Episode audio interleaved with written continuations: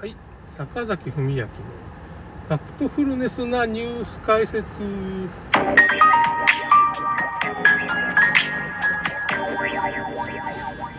なんかすごい今、あれですね、温度がすごい、昨日4度ぐらいまで下がってんですけど、昨日、今日ぐらいですかね。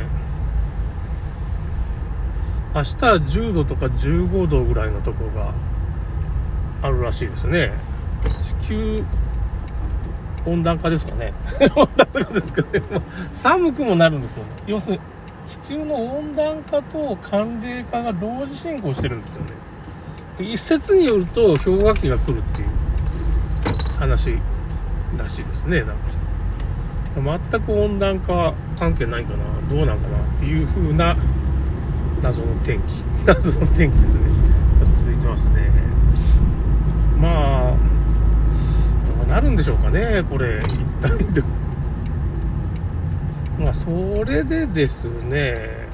この話したかどうかわからないんですけど、まあ、結構ね、あのー、最近深草果たしの、まあ、通りっていうか、まあ、要するに、ふさ、深草っていうのは、まあ、伏見稲荷大社があるところが、深草という地域なんですよね。あそこにまあ、畑氏が住んでるんですけど、まあそこの、まあトップの人が YouTube に出てて 最近トップの人が YouTube に出る時代ですね。この人は通りと言って、まあその、そういう神社関係の取りまとめみたいな、まあ言ってみれば CEO とか社長みたいなことをもう経て、今は祭司って言って、まあ、もうそこを退いて、もうすごい若いんですよ。もうすごいエリート中のエリートみたいな感じで。まだ40代、まあ、40代ぐらいになってるのかな、30代か40代ぐらいの方なんで。30代後半か40代。で、若く見えるんかもしれないけどね、なんか120歳ぐらいまで生きるらしいですよ。深草さんは。深草果たしって、名前はまあ、土御門っていう名前をまあ朝廷から拝命して、月御門、えっ、ー、と、金継兼ねるという字には、継は、なんかこう、難しい継ですね。地平に短冊の策みたいで、あと、司るみたいな。パネルは、なんとか兼用の兼、金継さんっていう人で、まあ、子供の頃からなんか 76歳と87歳ぐらいの、かその、武術の達人みたいなのが 子供の頃、家に遊びに来るんですって、二十歳のね。なんかまあい、ろんな中から二十歳のなんか、もうその指定の中からこう選抜されるらしいんですよね、そういうリーダーになる人一応ね。で、まあ子供の頃にはその、謎のおじいちゃんが2人ぐらいに来て、ナルト疾風伝の世界ですかね。このカエルのおじいちゃんとおばあちゃんみたいなのが来、修行をつけていくんですって。なんか地味な修行するんですって。派手じゃなくて。まあだからこれインナーマッスルを鍛えてるとかいうか、まあ昔からまあ日本流の古武術みたいな感じらしいんですけど、それをなんか子供の頃から仕込まれるんですまず体を作るのが大事なんですって、やっぱりその。だから、二十歳は侍っていうか、その、はべるという字に寺と書いて侍、っ侍っていうかね、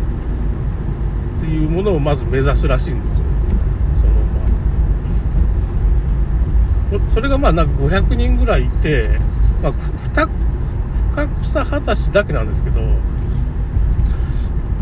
果たしって言ったら、まあ、大きく3種族いるらしいんですよね。で、一つが本家、本家松尾大社っていうところがあって、あの京都にね、あそこでお酒作ったり、まあ、滝があったり、その水源、京都の水源ですよね。京都の西側になるんですかね。ちょうど西側です。いいとこに。右京区っていうんですかね、あれ。向かって左側なんだけど、まあ、天皇から見て右京、右側だから右京区になるんですかね。ちょっとその辺がちょっとどっち右左どうだったかなっていう感じなんですけど。京都の地図で左側が多分右京区だったような気がするんです。逆かもしれない。これでまあ、その辺の西側に、その、松尾大社っていうのがそこがまあ、二十歳のま本家。うずむさっていうのもその辺にあるじゃないですか。まあ、法隆寺っていうお寺もありますけどね。あの辺がまあ、二十歳の本拠らしいんですけど、まあそこからまた文家みたいな感じかね。で、深草市っていうのがまあ、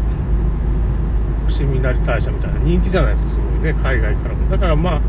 やっぱりその神社っていうのはやっぱりその、お金が儲かるわけですよ。まあ、そんな、いやいや、その、まあ、その、神様にこう祈るんですけど、ほんと元手がかからないっていうか、まあ、その、私がそういう神社を信仰してるっていうかね、まあ、実はユダヤ人じゃないかって言われてる人たちなんですけど、が、まあ、神社を信仰してて、まあ、それを広める、まあ、教えを広めるために、まあ、建ててるんですけど、まあ、稲荷神社は、うん、まあ、イエス・キリストも祀ってんじゃないかって言われてますね、一説に。裏、裏でね。表、表はなんか狐の神様とか、商売繁盛って言ってますけど、一応そういう風に言っとかんと、人気が出ないじゃないですか。人気が出ないキリストは祀ってんだって言えない。うん。稲荷っていうのがちょっとキリスト教を表す言葉らしいですよね。まあそういうこと、松尾なんで松尾っていうのか僕も知らないですけどね、あの辺の、あ、松尾なんとかっていう、あの辺が松尾って地名なんかな。まあとりあえず、二十歳はその西族プラス、これ言えない。言え、ないの？もう一つなんか謎の種族が、まあ、これ隠密っていうかね、ヤタガラスとかそういうことやってるんかも。ヤタガラスは、あの、鴨、鴨大社とか鴨神社っていう、っていうか、京都の、まあ、鴨氏とも繋がってる、隕石関係がもうあるか、親戚らしいですね。あの辺の豪族っていうのはほとんど親戚だ。藤原氏とも親戚だし、まあ、そんな敵対しないと。こういうに隕石関係があったらもうその、一つの部族みたいになるじゃないですか。全く違う、もともと違うんですよ。そうすると戦、その人らは一つにまとまって、戦争っていうか、争いしなくなるから、まあ、平和になるわけですよね。だから、まあ、政略結婚っていうのもね、悪いことではないと僕は思ってるんですけどね。まあ、それで、まあ、これその方が言ってたんですけど、なんかな、二十歳っていうのはやっぱし日本から、まあ縄文時代、確か7000年か8000年前ぐらいだったかな、桜島の沖に機械カルデアっていうのがあって、まあ火山ね、海底火山です。これが大爆発して、これ何万年に1回とかすごい何十万人とか何百万人に1回の噴火だったんで西日本が火山灰だらけになっちゃうんですよ。でも西日本はほとんど住めないと。今鹿児島も火山灰すごいじゃないですか。あれのもっとでかい版が起こっちゃって西日本人が住めなくなって縄文人は海外移住したんじゃないかっていう縄文人イコールなんていうのかねあの船の民でもあったから隼人だとかね熊荘とかいうのがあるじゃないですか。もともとね、その、その中国の南の方まで行ってたし、もともとあっちら辺にも移住したんかもしれんなっていう。縄文人が移住して中国の南部で稲作してたんかもしれんのよ。下手したら。だから、まあその縄文人はいろんなとこまで行ってて、まあシュメールとか、イスラエルとか中東、エジプトまで行ってたんじゃないかっていうふうに言われてますね。それでまあ、二十歳とかその日本の一部の種族はまあ、その前のイザナビ、イザナビの時代にもなんか16人の王子公女がいて、16種族あったんですよ。日本の古いイザナビ、イザナビっていうかね、その日本の日の本の縄文王国の王子ととかが、まあ、王子と皇女とか16人いたんで、この16人世界各国にちょっと派遣して、ちょっと技術を学ばそうっていうこともあったらしいですよ。これは、おつ松隊とかそっちら辺の秘伝とかにあるような内容なんですけど、結構日本人って、その、いろいろその、機械カルデルの災害もあったし、まあ、縄文人が結構航海で、まあ、もう本当中東とかエジプトまで行ってる、行ってたり、まあ、あと南米の方まで行ってるわけですよね。いろんなとこに行ってるわけです。それでそこでまあ、縄文土器が出てくると。ってことになってますね。だからまあ、だから日本のその口伝とか神話もまあ、あながち間違いじゃなくて、例えばアマテラスの、まあ、あの神話があるじゃないですか。あの時に結局月食が、まあ日食がすごい起こってとかね、九州の。だからその辺が影響で、ああいうアマテラスの神話みたいなのができたんじゃないかっていう話もありますしね。なんかそういう古代の出来事があったかもしれんし、っていう。まあ結構そういう天文学だとか、そういう歴史学とか遺伝子みたいなのを調べていくと、まあ、結構日本のその、古史古典っていうかね、その歴史の残ってる